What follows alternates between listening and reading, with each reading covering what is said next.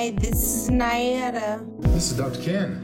And you're listening to The Help Show, Series 3 The History of Mental Health in America. Episode 2 We Shall Overcome Mental Health, Spirituality, in the African American. Welcome back. This is Nayetta. We discuss how African Americans have survived and thrived in the face of diversity, using community and spirituality as an anchor. We also explore how openness to seeking the mental health is growing in the modern African American culture. In 1926, Carter G. Woodson developed Negro History Week to highlight the achievements of black people. In 1976, the week expanded to what we now know as Black History Month. Every year, we take time to bask in the educational, political, artistic, and cultural achievements of individuals of African descent in America.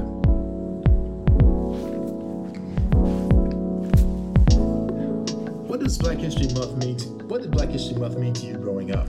Well, um, you know, I want to rephrase that question because what it meant to me now is totally different what it means to me, what it meant to me then. Um, as a child growing up, it meant I'm out of school. Okay, I mean, I'm, I'm can, can we be honest? That mean, I look, it's gonna be the MLK parade. Okay, I'm gonna be out of school that day. I can play outside, so it, it didn't have as as much substance as it has for me now as an adult. Um, it, it, right now, it means for me as me as an adult how much we have grown as a people. Um, it, it lets me know that we are truly thriving in the African American communities. Um, Afri- um, Black History Month means that we still have a lot to go um, as a people of color, as a minority, but then it also means that we're not where we're on the back of the buses. Um, we have equal rights. Um, right now, we're a little bit doing better with the equal pay. So many positive things as me being an adult than me being a child. Me being a child me growing up where I grew up, yeah, I was born in the hood, South South Boulevard, South Dallas, but I didn't, it didn't have that much. It didn't have that much of of, of substance that it has with me as an adult. Okay, what did Black History Month mean to you growing up? Um, for me, Black History was always an important time to really reflect on who we are and what we are all um, about. And so I remember every year learning about somebody from black history, from my parents, from my sisters and brothers who were all older than I was, just to really understand how we as a family developed, where we came from, um, and just a little bit about our history um, that we actually went through every year. Okay, okay. And so, what role does spirituality play in your life and your identity as an African American now, um, Doctor? Dr. Rogers? So spirituality for me has always been really, really big. I I grew up in a small Baptist church in a small town in South Carolina, and it was it's interesting that it was in church that I really began to understand my history mm. and where I fit in. Um, it was largely a family church that my family had been in for multiple generations. Okay. And so I looked at the cornerstone of the church and it had my father's name and my oh. grandfather's name, and they were all there. But more importantly than that, I could go into the church cemetery and really look at the headstones and understand my history and who I was. So we could I take my I could take my family history back to slavery. Oh wow! Um, just by walking through that cemetery because that cemetery really had the history of our entire family, or at least our family from the last generation of slavery up until um, my father's death. Um, so spirituality was always interfaced with family history, which was always interfaced with Black history That's absolutely amazing. Don't ask me that question. so let's play a little game, okay? You know, I like games. Okay, Dr. All right, I like games. okay, good. Okay, so um, we have some quotes from the notable African Americans. So first tell me what you think. And then guess who said it, okay? And then I will say the first two, Dr. Ken, then you then we'll switch. Okay. Okay. let's do so it. this is um mm, African American month, which Black History, which is every day, but let's do it. Okay. So, okay, first one. If you're walking down the right path and you're willing to keep walking, eventually you will make progress. Come on. So I know that was either Martin Luther King, mm-hmm. or President Barack Obama. Okay, okay. Um, and so I am going to guess that it's President Obama. You're right. Yay! Yay! Okay, okay, okay. Um, so now, um, whatever is bringing you down, get rid of it because you'll find that when you're free, your true self comes out. Who is it? Is it Tina Turner or Aretha Franklin? Uh, this is a hard one. Okay. Um, I have no idea here because I think both of these women are really icons for me. Mm-hmm. So, as a guest, I'm going to say Aretha Franklin. You know what? That's wrong. Oh, Okay, it's Tina Turner, but okay. okay, okay. Okay, my turn. My okay, turn. now it's my turn. Okay, okay, okay. It's not the load that breaks you down, it's the way you carry it. Is that Maya Angelou or Lena Horne? Hmm. Let me see. We don't want my black card. Um, say Lena Horne. All right, very good. Yay! That was definitely Miss Miss Horne. Yeah. See. All right, got another one for you. Okay, okay, okay. People are trapped in history, and history is trapped in them. Mm. Would it be James Baldwin or Langston Hughes? Ooh, I'm gonna guess on that one. Can I guess? I'm gonna guess that one. You got to give me an answer. So if you don't know it, you got to guess it. Okay. Oh, you got that. Oh, you think you funny. okay. Um, James Baldwin. Very good. Oh, that was a good guess. I make A's in, in class, huh? okay, okay, let's wrap this game up. I don't want to get my black card revoked. It's been revoked, honey. so we can't wait um, for you all to hear these interviews. Don't forget to check us out on Instagram and Facebook at The Help Show.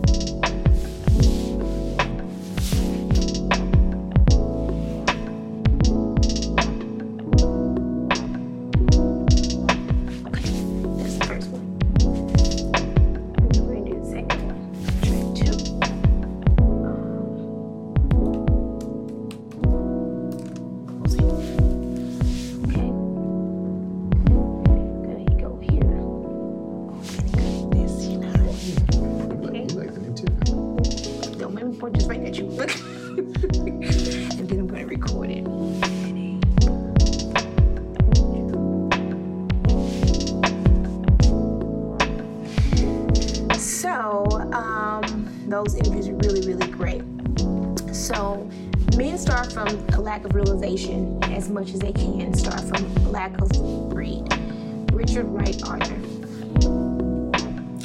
Like Mr. Wright, our first guest strongly believes in African American men embracing their true selves. Edwin Robinson is a min- minister, scholar, and activist that is passionate about passionate about doing the work to create a better create a better present and future for his people. He works to help people use their personal power to create change and sees therapy as a means for healing both individually and culturally. Please continue to enjoy the interview. Men starve from the lack of self realization as much as they can starve from lack of bread. Richard Wright. Like Mr. Wright, our first guest strongly believes in African American men embracing their true selves.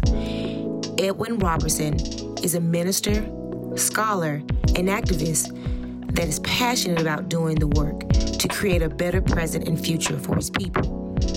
He works to help people use their personal power to create change and sees therapy as means for healing both individually and culturally. Please enjoy. Hi, this is Nayetta, Dr. Ken. and you're listening to The Help Show. So today we have an extremely special guest. We have Reverend Edwin Robinson. Um, he is an activist and political strategist. First of all, we want to say thank you, thank you, thank you. We call that the TTT at The Help Show for taking the time on this Saturday um, to interview um, this month. This is Black History Month. This is a very important month. In my opinion, it's Black History 365 days a year. It doesn't stop. and so let's um let's get this interview on on the on the on the road. So um, Edwin, tell tell us about your background and how you came to work um, in both ministry and activism. Sure. Um, first, I just want to say um, this is uh, a wonderful show that you all are doing, and I love um, just the work that you all are doing uh, in the community uh, more broadly to bring awareness to mental health and things of that nature. Um, and it's just great to uh, be with you all today. Um, but about me, you know, I'm a preacher's kid. Uh, my mother, my mother was my pastor uh, growing up, and I watched my mother deal with the realities of being a black woman, um, and then being a black woman um, who's a pastor. Um, and and when we were coming up, um, you know, women really weren't seen as people who should be allowed to preach, um, uh, more or less speak generally um, in church. Um, that's changing a little bit now. Um, still have a great problem with that in our country, but that's what I grew up with, and so I watched my mother um, as a black woman go through all the struggles of what it meant to be a black woman raising uh, two boys by herself, um, along with trying to be a pastor to people. Um, that should have scared me away from the church. Um, somehow it uh, caused me to run towards it. Um, but I ran toward the church always with my mother in my mind, um, wanting the church, knowing the church could be, um, and faith could be something um, even more beautiful uh, than what I experienced as a child. And so um, I think that's also what pushed me into uh, doing social justice and activism uh, work, is that I realized that um, not only are we uh, are we responsible for our spiritual health, um, but there's uh, but society puts things on us, like they did on my mother. You know that um, we're supposed to be something, or we should be something that um, you know is sort of antithetical to just being human. And so the reason why I do what I do is simply because I believe that my faith calls me to create a world where people can just be more human, more human humans. Um, and I believe my, my way of doing that is through social justice and activism as well as uh, through faith. Oh, wow. Um, well, thanks. That, that, that's some really great background. The next thing I was curious about is, you know, how has the black church played a role in the treatment of mental health for African Americans historically? Well, um, historically, I would say that um, the the church more broadly um, and, and, black people in the church um, have had an interesting relationship with mental health. Um, when I think about black people in this country, uh, the reality is most of us um, we you know we came here as slaves, and therefore you know uh, we have dealt with poverty in a way that other people in this country have not. And our saving, our safe space has been our faith communities uh, to some degree. Not that faith communities are perfect, and not that faith communities are always totally safe, um, but, to, but for us as a as a people, um, our faith communities have been uh, somewhat of a safe haven for us. Um, with that being said, um, how we dealt with mental health in the context of that has not always been uh, healthy. Um, the reality is, you know, black people, because of being poor, um, we didn't have access to mental health professionals. Um, the reality is, most mental health professionals uh, didn't even see us as humans. Um, and so hmm. uh, we found our mental health um, through faith, uh, through the church, um, more not more or less out of necessity than anything else. Unfortunately, um, the problem there is that you know I'm a pastor. Pastors are not trained mental health professionals, um, you know, and so you know they're to some degree trained theologians or trained pastors, uh, even if they are trained. And that has, I believe, created a gap where uh, we have over spiritualized um, or made mental health uh, spooky and mystical um, when it is really something that's just very uh, common to the human experience. Um, and so I think to some degree, um, our churches have become our places to seek therapy um, instead of going to trained professionals to really talk things through. Uh, we either shout it out, we pray it out, we cast it out, um, but we don't work it out. And I think that's what therapy helps you to do is helps you to really work it out. well, you know, I I really um, I I agree with everything you're saying, starting from the beginning of time with mental health, especially in the black community. Started with slavery, and it's, it's something that is passed down from generation in generation. And I have a name for it, which is not in the dictionary, but um, I call it generational slavery.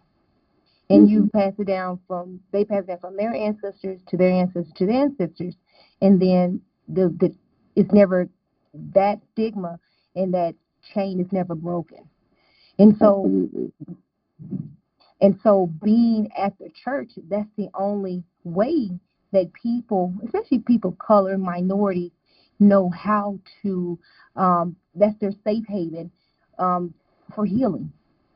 And so Absolutely. how my my question I have for you, being a reverend, you being a preacher's kid, how have they really have have you seen much of a change? Um, especially like in your practice, are are you putting that more of a practice of your field of you know you're pastoring churches?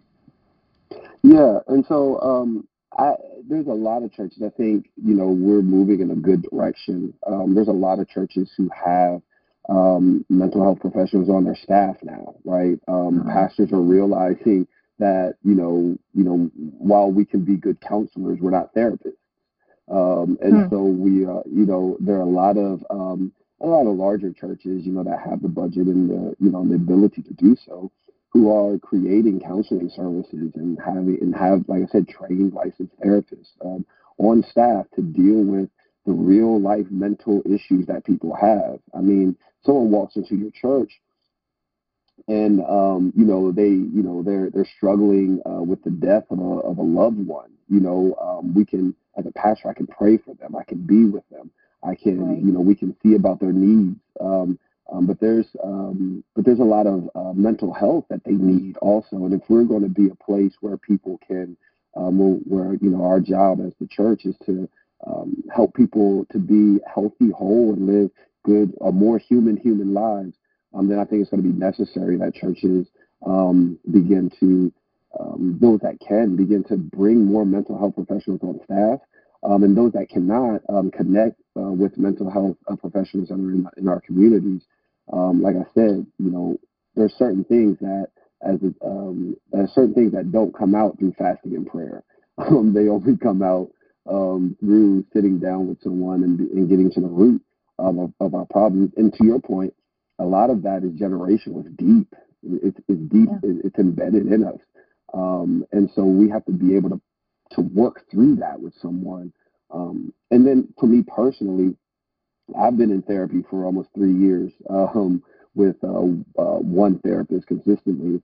Um, and it took me about uh, I tried about three or four different therapists before I found, you know, my current um, my current doctor, and um, she's wonderful. Um, I know myself so much better. I'm able to deal um, with who I am and the work that I do. It keeps me grounded. It keeps me from losing it. Um, but it also, more than anything else, it just helps me to know myself. And I think knowing ourselves is actually the first step to uh, living true, uh, prosperous lives. I, I think so too. I'm, I'm, I'm really glad to hear you being willing to talk about actually being in therapy yourself because one of the things I found, especially in the African American community, is oftentimes there's a stigma that goes with seeing a therapist, seeing a psychiatrist. People are saying things like, you know, I'm not crazy, I don't need to see people like that, etc. And I'm wondering, as you kind of think about your own experience and really working with folks in our community, how do you think about ways that the church could address stigma and how to deal with that stigma among African Americans, but especially African Americans, African American Christians? Yeah, I, I think uh, so. The reality is, churches just need. I mean, we we dig, we dig, we destigmatize. Excuse me, we destigmatize things by talking about them, right? Um, most people that know me, um, if you you know if you're around me for a considerable amount of time, um, at some point I'm going to bring up my therapist. Um, not necessarily because I'm trying, um, you know, or I'm like, uh, let me make sure I talk about my therapist. It's just that it's a part of my life, um, and I'm not ashamed of it. I I also I think part of the stigma is we need to, you know, stop having the notion that some of us out here are normal. Um, we're all crazy. um, What is normal? yeah, I mean, I mean, this is the bottom line. And to be black and to be in this country, right, is to be is to have PTSD all the time. I don't care what your experience of blackness is. If you are black, you have a black experience. And that black experience in this country is fraught with all kinds of trauma, um, all kinds of things that are imprinted on you that we don't even know that we're experiencing or going through and affecting our lives. And so, if anybody in this country deserve, needs to be in therapy, it's black people. And I will go so far as to say, um, you know, this is kind of the, the social justice side of me. Therapy should be a part of reparations for black people um, in this country. Um, and I think if we begin to talk about it in, that way, not that therapy should be for some people, but therapy should be for all people, um, the more we normalize it in that way uh, through in our churches and our communities, I think the more we um, allow people to access it. So I think the, the other side of it is there are a lot of people who call it, you know, have bad ideas about therapy, not because some they don't want to go, but they just can't afford to go. Um, it costs money. Um, and there's a whole lot of poor people out here, and poor people have the most trauma. It's, it's a, it's, just reality. And so, um, you know, there's also a gap, right, where you know the people who really need, um, we all need it, but the people who need it the most um, just aren't able to access it uh, for cost because of cost and, and um, you know lack of accessibility in their own communities. That is that is absolutely true. Um, how does the modern Black church directly address AA male mental health stigma? How, you said, how does the modern Black church direct Yes. uh, address Yes. male Black? Uh, I, well, that's a that's a more loaded question for me. Um, I say that because I, I think um, the modern Black church has to figure out how to address maleness correctly. Right. Um, and until we, until the modern black church understands how to address maleness correctly, we're going to be woefully behind in addressing male mental health. Um, the idea that um, men are somehow um, superior to women, um, even though in a lot of churches you won't, you wouldn't hear a pastor say those words. Um, nevertheless, the theology um, and the way we talk about uh, the relationship between men and women in this country um, through over the pulpit, um, you Hmm. know, um, speaks to that, right? That there's still this uh, deep-seated notion that men are somehow superior to women. So, and, and even a deep-seated notion that men are somehow stronger. Um, men have to always be leaders. Men have to always have it together. Um, and we know that that's not the truth. Um, we see it every day, right? Um, that's why pastors preach so hard about maleness because we see uh, the dysfunctionality in it.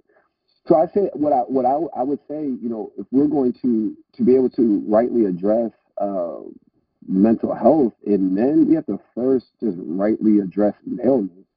Um, and uh, once we do that well, um, then uh, I think we'll be able to rightly address male mental health. Um, but we, we have to stop harming ourselves um, before we can before we can start um, offering uh, solutions to other people.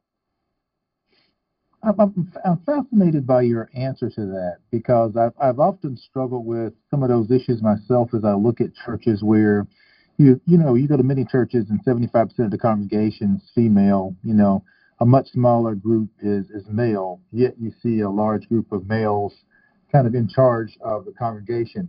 But the other thing that I noticed over time is I think there's some unique issues that exist within um, the African American community and oftentimes the church around the traumas that may be specific to males that may be different than, than women.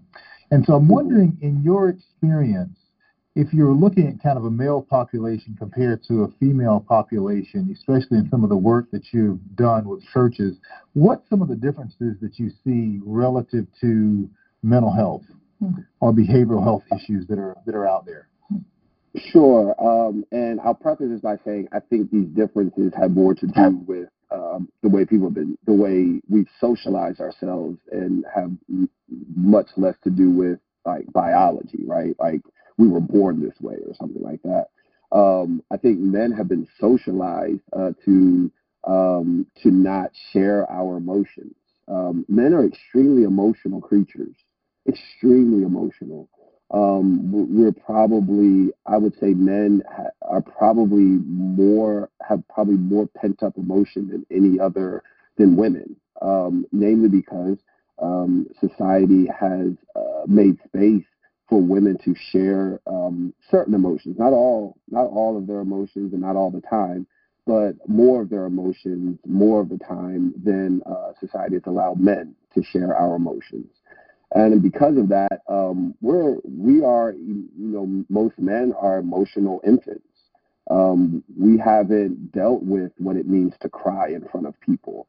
We haven't dealt with um, having uh, sheer joy and bliss um, in moments that are outside of sporting events, right? Um, uh, we we we don't we don't really know how to regulate anger well um, because you know uh, we were we were allowed to uh, be angry and then hit or, or or be violent with our anger. Um, the society has allowed us to be this way, and I think that has created. Um, and I'll say emotional infants, but I'll even take it further. Um, I don't want to. Uh, I actually don't want to um, uh, talk bad about infants in this way. I think uh, the truth is we we we have an emotional uh, um, development issue. We're emotionally retarded to some degree, um, and and the only way we're really going to be able to come out of that is when uh, men and women uh, in our society. Um, begin to allow men to be humans and not have to be a man before I have to be a human um, and, and, with all the things that come along with being a man in this society. well, I, I, agree with that. You know, society it makes it hard, especially for black men, to have emotions because if you cry, you're a sissy, or they label mm-hmm. you as gay, or you're sensitive. Um, you know, it is hard for. And what I've noticed, you know, I grew up with one brother, and and four other siblings, and we're tougher than um, everybody put together. Just imagine you mm-hmm. have two, you have four sisters and one guy in the house.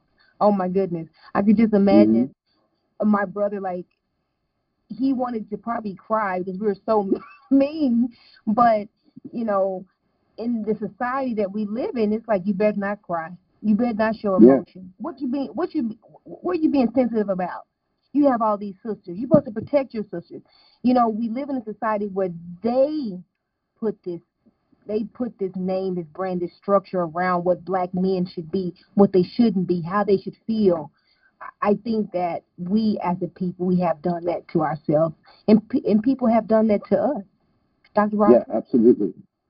But I think we also have to, you know, really talk a little bit about mental health, mental illness itself and mental health itself. So if you think about depression and the triggers for depression, and you think about being an African American that's you know living in the modern age, there are so many things going on that really is stressful. That as um, Reverend Robinson was saying a little while ago, there's really not necessarily an outlet for. So, for example, if I'm feeling sad and I decide to break out in tears, most people around me are probably going to look at me very, very strangely. So there is a part of that that society drives. But I think there's also a part of this where people are experiencing severe depression, anxiety, post traumatic stress disorder symptoms, and aren't able to really put those things out because there's not a safe place to, to do it. And I'm wondering, you know, um, Pastor Robinson, as you're kind of thinking about your own work, how could we create a better environment for people to really be more accepting of what folks are going through. Um, I know that, you know, we talked a lot about, you know, talking about it as being one way of perhaps destigmatizing it. But do you think there are other things that the church could do to make it safer for people to really talk about the struggles they're going going through? Um, absolutely. I mean, I, I am, you know, understanding myself. I'm not as much of a uh, a sort of step step by step sort of person, right? Um, it's, it's kind of not just not the way that my my brain works. Um, I think conceptually, um, and I think to that end, my answers uh, are going to come from. I, I say that because my answers are going to come from that space. Um, I really believe that you know what the church can do for to allow people to begin to deal with mental health is actually when I say talk about it, I really mean talk about it. um, and and discuss it, create the space. Um, I always say, you know, for any pastor, no matter if your church is if your church has uh, 20 members or 20,000 members, um, you have a captive audience of humans um, at minimum once a week. Um, and no one, hardly anyone else other than teachers, you know, um, have a captive audience of humans on a consistent basis, um, um, you know, weekly that are listening to them and wanting to hear from them, wanting to hear how I should live my life a little bit better, wanting to grow and learn from them. And so when I say talk about it, I really mean that. Um, pastors should be very serious about, you know, talking about mental health multiple times a year in their services. Um, uh, um, creating uh, safe, um, confidential spaces for people to reach out um, to to uh, get to get to seek services, to seek help. Um, like I said before, if you don't have, if the church doesn't have its own mental health services, um, they need to have a list on ready to go. It, it, there should be an organization in the community that they're working with hand in glove, because the reality is, um, you know, there are just certain there are just certain things, um, there are certain needs that can't be met right by uh, by praying about it, as I said before. And so I keep coming back to that because I've been in the church for so long, uh, my whole life, all 36 years of my life. um, and so I keep coming back to that because uh, it, it hasn't been until recent that I've heard churches actually talking about mental health and having a whole, maybe have a whole month mental health, you know, during mental health awareness month and all these sorts of things. And so when I say talk about it, that's really what I mean. It just has to be, it has to be as common to our um, to our services as offering, um, you know, um, as as uh, altar call, uh, as as praise and worship. Um, uh, talking about mental health and, and things of that nature has, has to be just that common because it shows up in the Bible all the time. We just preach it um, differently. well, Edwin, this has been a, a great conversation. You'll be hearing from me more often, so you know that, okay? awesome, awesome. I, I I will be calling you, and you know, um, and and see what you have um going on. Um, you know, and you, just getting your life. How's your day going? Not just to harass you for for everything. Just you know, just to see how you're doing. no problem. I think it's important for people, and especially in the community, just to check on each other. You know, I, Yes. I check on um Dr. Ken. How you uh, how you doing, Dr. Ken? You You do. You do. okay? Okay. I do. I think it's important not just always want something, but just just to check on your um your mental health um and, and how and, and how's that going. But we're going to end this call. I want to say thank you, thank you, thank you. But before I say thank you, thank you, thank you, before we end, how can people find you in your work? Sure. Uh, you can, first of all, this has been a, a wonderful conversation. Um, I would love to keep it going. I think there's so much, you know, that we need to um, to free ourselves, right? Uh, James Baldwin says to be uh, black and to be relatively conscious in this uh, world is to always be in a consistent state of rage. And if that is the case, um, then we all need to be uh, seeking mental health to be able to deal with that rage so that rage doesn't uh, show up uh, in, in unhealthy ways. Um, but for people to get in contact with me, um, you can follow me on Instagram at Edwin for Justice. That's Edwin, the number four Justice. Also on Twitter at Edwin for Justice. That's Edwin, the number four Justice. And then uh, if you want to check out my website, I got like one or two things that I've said uh, that I posted on my website. You can check it out. Um, but uh, that's edwinjrobinson.com. Um, and then if you just see me in the city, you know, see see us doing our thing, you know, uh, to push justice forward. Um, like, share, um, and join the movement. Uh, we're just trying to create uh, more human humans and a more uh, human humanity. That's it. Okay, well, thank you so much. And um, hey, guys, just stay tuned. Bye, Edwin. Goodbye. Hi, this is Nayetta, It's Dr. Ken. and you're listening to the Help Show. So, hey guys, we have a very ex- like amazing guest today. Um, we have Dr. James Lee, co-author of um, Mind Matters. I'm super excited about this.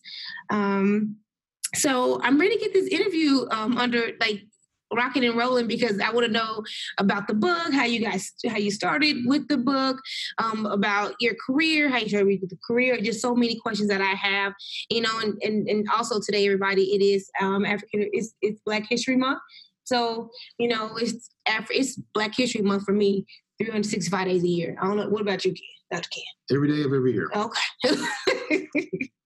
so let's get this interview um, started. So, Dr. Lee, please tell us about your um, background and how you got into your field. Well, first and foremost, I'd like to thank you, uh, you guys, for having me. Um, this is, I'm just excited as you are. So, uh, I started, I guess, my road uh, at Morehouse College. Uh, I was a psychology major and pre med uh, minor, if you would, at Morehouse College. And it was there that I decided to kind of go into psychology. And once I looked at my field and what I could do, I decided to go to medical school.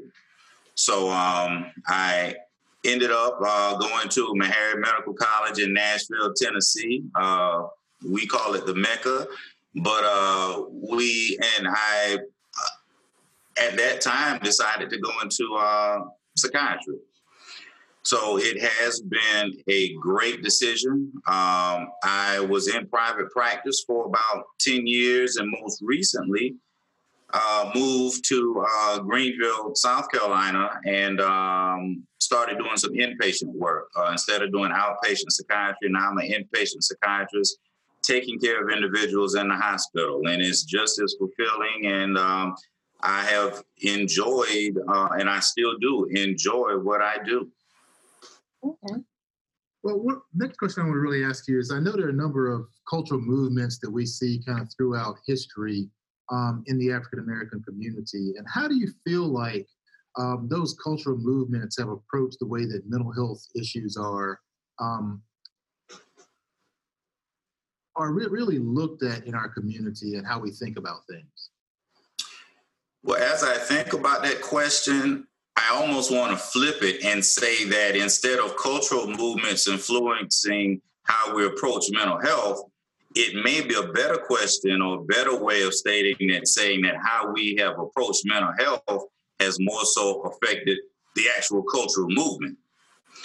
And what I mean by that is that our, as from, from an African American standpoint, I don't think that the pendulum has shifted enough to say that there have been movements. Mm. Now, when you look at medicine and healthcare in general, of course, everybody knows, and probably the first thing that anybody over 40 has knowledge of, and maybe even over 30 has knowledge, well, 40, I would say, has knowledge of this Tuskegee experiment, of course the breadth of that study and how long it actually lasted. And I had to go back and look, and I didn't remember how long it lasted, but that lasted from 1932 to roughly 1972. That study alone has really affected how we approach medicine and how those in the community affect uh, uh approach treatment. So that would be one of the seminal things that I would say has affected uh, how we approach mental health treatment because for a long period of time, there was a lot of distrust amongst uh, the African American community as far as uh, doctors and health providers are concerned.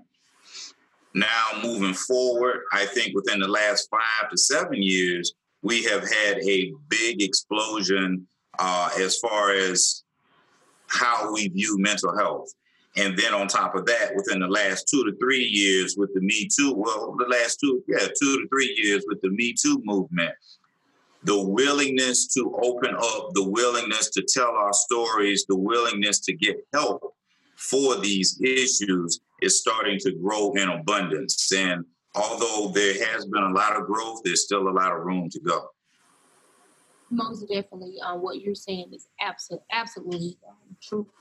Um, having distrust with the um, with the physicians because of the, the, the with the, with that um, is that is, is that the reason why the black community um, went more to spirituality. So, how has the Black spiritual tradition influenced mental health, the mental health practice? And so, being not trusting medicine, in my opinion, that would make you go closer to God or be uh-huh. um, having more spirituality. So, and I, and I believe you touched you touched um, about this subject in your book, in the first chapter. Yes, well, spirituality has always been in the backdrop and been a, a foundation within the Black experience. Now, when you're talking about spirituality and mental health, you know, we're going to be honest. And, uh, you know, I've known uh, Dr. Rogers there for a few years. Um, there is good and bad when you're talking about spirituality uh, and religion and black folk and mental health. So the let's talk about the good. The good is that there's a lot of protective factors that being involved in church, having a certain uh, certain sense of spiritual, spirituality, excuse me, there is a certain protective factor that that has when you're talking about resiliency, when you're talking about the risk of suicide, when you're talking about having to deal with everyday stressors, uh, there is a sense of protection. However, you know, there was a time when you did not have the openness to talk about the problems that we as African Americans have, especially from a mental health standpoint. And it was looked down upon, especially within the church, uh, as far as needing the help or the assistance of medications or counseling and therapy and it was not viewed as it did not have a, a, a positive view in the church. It was thought that everything needed to be uh, centered around the church, and it was either your faith, spirituality, and nothing else. And we know that church, spirituality, and religion is an important cog, an important key in the overall treatment of mental illness and better mental health and mental wealth, if we want to look at it in that sense. I love the way you looked at the idea of, you know, protective and negative factors. And I'm wondering, as a mental health professional, how do you kind of think about what we can do to help the church and other religious organizations really be able to address mental health issues in a way that it really becomes more of a protective factor set of protective factors versus negatives? Well, that's an excellent uh, that's an excellent question, and situations and and and avenues, just as the health show, uh, can definitely help to bridge that gap. Um, I find more and more churches are open to having psychiatrists come in uh, the group that I'm a part of, uh, Global Health Psychiatry, uh, we are looking to start to reach out and use the church as an as an avenue to help get more information out about mental health and Black mental wealth. And as as we move and try to break down these barriers and and help remove the stigma for mental illness, we hope that more people will recognize and realize where the help is need that help is actually needed. So I don't know if that actually answered your question or not, but I think that attacking it head on and talking with pastors and talking with deacons and talking with every the lay people within the church helps to demystify mental illness and helps to helps them to understand that uh, this is something that needs to be addressed. Most definitely, I think that should be. That's like you know, cultural awareness. Exactly. You know, um, I think that you should be open to speak about um, these different disorders. It's like any other cultural awareness, what's going on in your community, in your society, aware of what's going on. You should be aware of what's going on in, in, in, in for the like the, the mental health perspective. And so I say that because, um, for example, good example, I grew up as Jehovah's Witness. What was my cultural awareness? you know, um, as a Baptist, what's their cultural awareness? Um, I, I, think our cultural awareness as a whole is all Christianity. And so um, I think that the church should speak um, about mental health issues, and, and, I think that when you spread the word of, uh, of the gospel, you should spread the um, that should be a part of the gospel. Because mental health issues have been, have been around since the beginning of time. And, and so I, I think that you should that should be a part of the agenda. Because you are doing your doing yourself justice as a Christian, as a person, as an individual, to be able to speak about um, mental health issues. Um, next question. So, how reduce? Okay, so how reducing mental health stigma improve the quality of life for African Americans? Um, Dr. Lee. Oh, well, that's that's easy. If you reduce the stigma, then you have more individuals more willing to get help. Right. You get more help, you have better outcomes, and you have a better life. So reducing that stigma helps to open the door for more competent and compassionate care. So individuals aren't afraid or don't feel as if they're going to be ridiculed when they say, I, well, I have to go see my psychiatrist or I need to go see my therapist or I have that appointment or I'm dealing with depression. I'm dealing with something that is a little bit heavier than I can deal with and medications may be needed. Uh, we're quick to talk about our blood pressure medication. We're quick to talk about our sugar and our need for diabetes medication. And not to say that you have to put everything out there on front on Broad Street, just to, to, to put everything out there. Right. But we shouldn't be ashamed for getting the help that we need. And decreasing the stigma and lessening the stigma of mental illness uh, goes a long way for us getting the help that we need. So I was I was curious um, as I you know looked at your looked at your book. I became a little curious about what made you and your colleague decide to write a book on Black mental health. Yes, well, we as Global Health Psychiatry are a group of ten Af- young African American psychiatrists who saw that there was a definite need for doing just what we're doing today, bringing light to mental illness in the Black community. We wanted to use a approach that individuals could understand. We didn't want to write a textbook. We got enough textbooks. I got enough books on my shelf that I haven't read that we don't need another textbook. We wanted a book kind of like a Cliff Notes version, uh, kind of like a how to version of approaching psychiatry. So the approach that we took was making sure that it wasn't a bunch of psychobabble, that it was broken down in layman's terms that individuals can understand. So we broke down each chapter highlights a, uh, a mental illness or a group of mental or, or diagnoses, whether it's depression, anxiety. Uh, we do have, we have a chapter on childhood disorders, substance abuse. Uh, it's about 10 or 11 chapters. We even have a chapter on medication and alternative treatments because everything doesn't always have to be medication driven. Right. Uh, we also have an appendix in the back that highlights going to the doctor. So, how do I find a psychiatrist? What is a copay? Uh, what is coinsurance?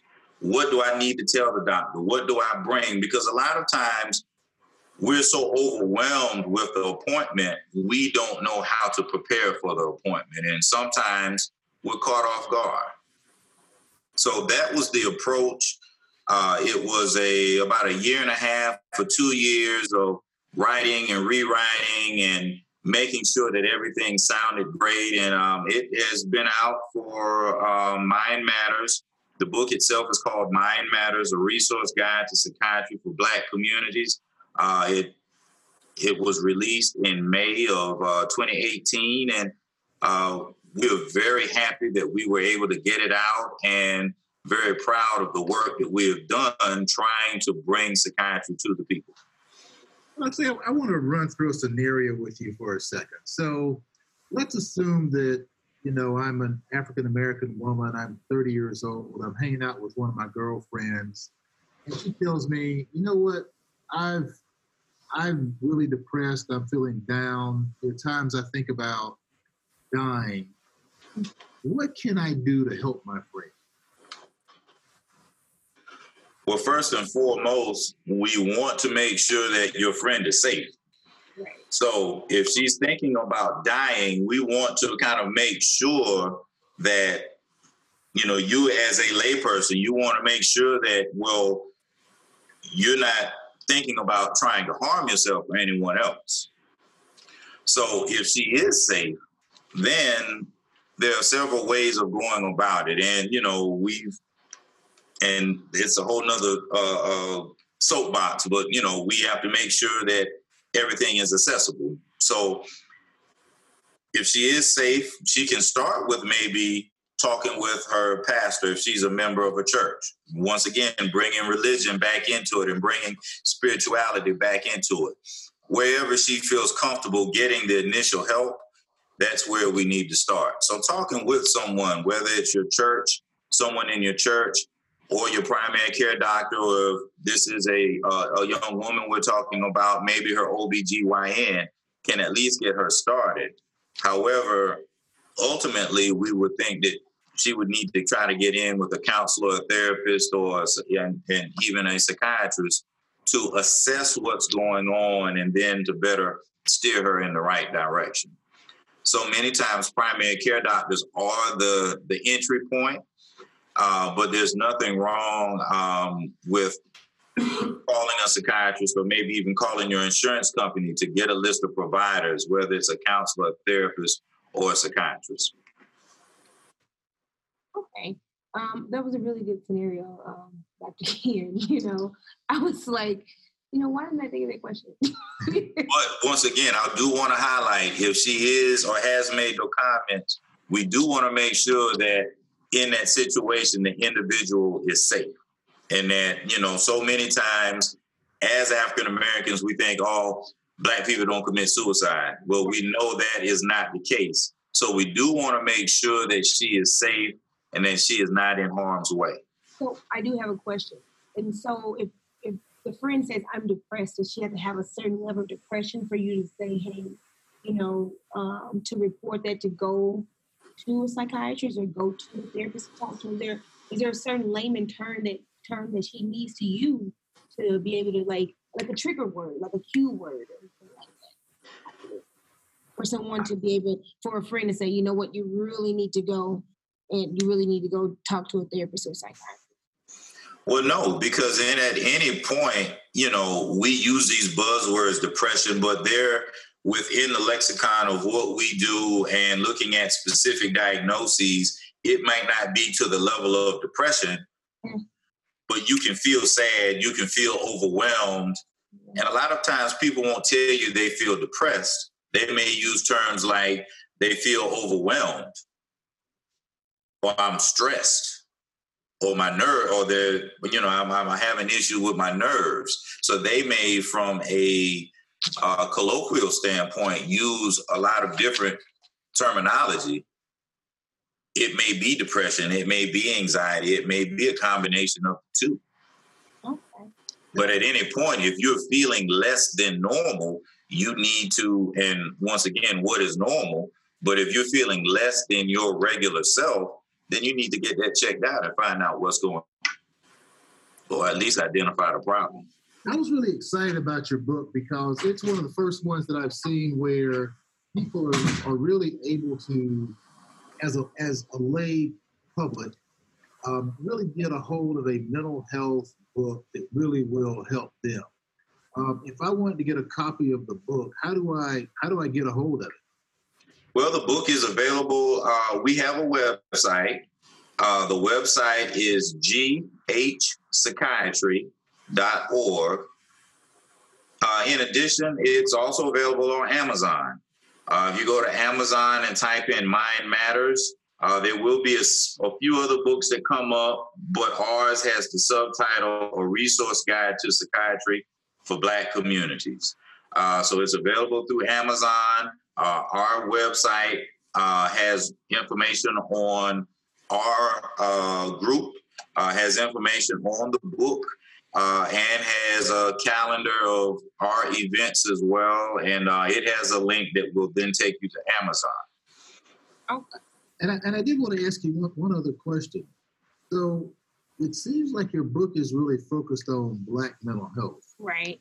Is Black mental health and white mental health different? No, it's not. No, it's not. Um, we focused our book toward Black communities because there was not a book that was focusing toward Black communities. However, a mental health problem across, I mean, a, a problem in the Black community with mental health is a problem across all communities. So, in the times that we have right now, uh, a lot, this book would be applicable to any community. Uh, whether or not there's a question about what is depression, uh, what is schizophrenia, how do I know if I'm going through a manic episode, uh, what is anxiety? All of those are common questions across the diaspora. They aren't just relegated to the Black community. However, as 10 Black psychiatrists, we wanted to focus this book initially for the Black community because we knew that there weren't a lot of resources geared toward that particular population. Well, Dr. Lee, I almost forgot to tell you. Tell them to go to the help show and click on click on a link because we have your book um, on our um, Instagram. Oh, that's wonderful. Oh, thank you. thank you very much. Thank you very much. Oh, you're welcome. so um, you guys can go to the Help Show on Instagram and also on Facebook. And we actually have a, a link for you guys to go to to purchase the book. And so we're all in this thing together called mental health. And so that's that's our community mental health and so dr lee i want to say thank you so much we call the ttt thank you thank you thank you for interviewing with the help show well, thank you so much. And I would be remiss to say that it's programs like this that do help to break down the uh, barriers and help to demystify. Uh, we at Global Health Psychiatry, I forgot, we do have a Facebook page, Global Health Psychiatry. We're on Twitter, we're on Instagram as well, Global Health Psychiatry. So thank you so much for the opportunity and look to talking to you guys in the future. Me too. Thank you so much. All right. Bye bye. So, Dr. Kim, what did you think about the interviews? Those were two great interviews. I loved I loved them both, and I think that both guests really were experts in what they what they do. You know, I think so too. I absolutely loved um, both of the guys. I think Dr. Lee he really explained about mental health in the um, in, in spirituality, but in African American communities, and he broke down um, the book. Um, what, um, oh my goodness, not Black yet. mental health. Black mental health. I'm sorry, and it, um, it matters. And so in the book, he describes there's 13 chapters, and each chapter describes um, different um, diagnoses. And I think is important. You know, schizophrenia, depression, um, those kind of um, um PTSD. Those are the um, diagnoses that really affect the um, African American community. And then also going back to um, to Mr. Robertson, Mr. Um, Pastor Robertson, he talked about him actually getting help himself like you know make sure that he kept him a therapist to keep you know to keep his spirituality in check to keep his mental health in check and how that we should talk about um, mental health in the churches and in, in the um, African American communities. Yeah, I think putting these two interviews together really gets rid of that false dichotomy that there's spirituality and there's mental health. I think when you look at both Dr. Lee and Pastor Robinson, what we see from both is really a man that's primarily a spiritual person, a pastor, a speaker, um, someone working in a community who really sees the importance of the mental health side of things. Right. And in Dr. Lee's side, you're seeing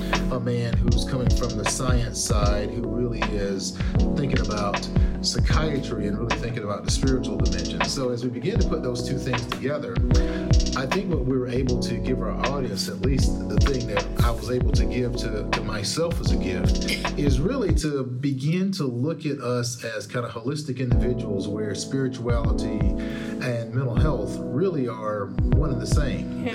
They, they overlap. Yeah, they coincide with one another. I, and I and I feel that um, in in the in Christianity that we should always reach out um, in the churches to reach out for professional help. And, and but then I also like the fact that now churches are bringing psychiatry into um, the ministry, and they're bringing psychiatry into the churches to be able to, you know, um, help people of color. And I, I, think people in general, it doesn't have to be, yes, this is African American Month, this is Black History Month, this is, and we did, it's 365 days of Black history, but as a whole, mental health affects us all. Yeah, I, think that, you know, when we think about Black History Month and our, our focus on it, I, I think it's important to recognize that all people have mental health issues, but I think one of the reasons why it's important to focus on, on Black mental health, especially during this time period, is the fact that we often have not been the folks that have engaged in therapy. We've often not been able to take care of ourselves and our, our mental and spiritual health in many cases. And so it's really becoming forefront, you know, of a lot of thinkers, especially both from the pulpit and in therapy offices, to really figure out how do we do a better job of taking care of ourselves and making sure that we're healthy for ourselves and for the next generation. You know what? And I, I'm going to second that motion. well, guys. Um, we're closing this um, episode, but we have some other great episodes for the rest of the year um, with mental health in America. And so, um, Dr. Ken, thank you so much for just being an amazing um, host. And well, thank you for allowing me to hang out with you. it's fun. It's fun. Okay, good. I'm, it's good to know I'm fun. Um, if you or someone you know is struggling with mental health disorder, visit the National Alliance of Mental Illness website for valuable resources to find help and support, or call the toll free helpline at 1 800 950 NAMI, and that's 6264. Um, visit the website at AfricanAmericanTherapist.com to find Black therapists in your major cities. I want to say thank you guys um, for listening to the Help Show, and please stay tuned.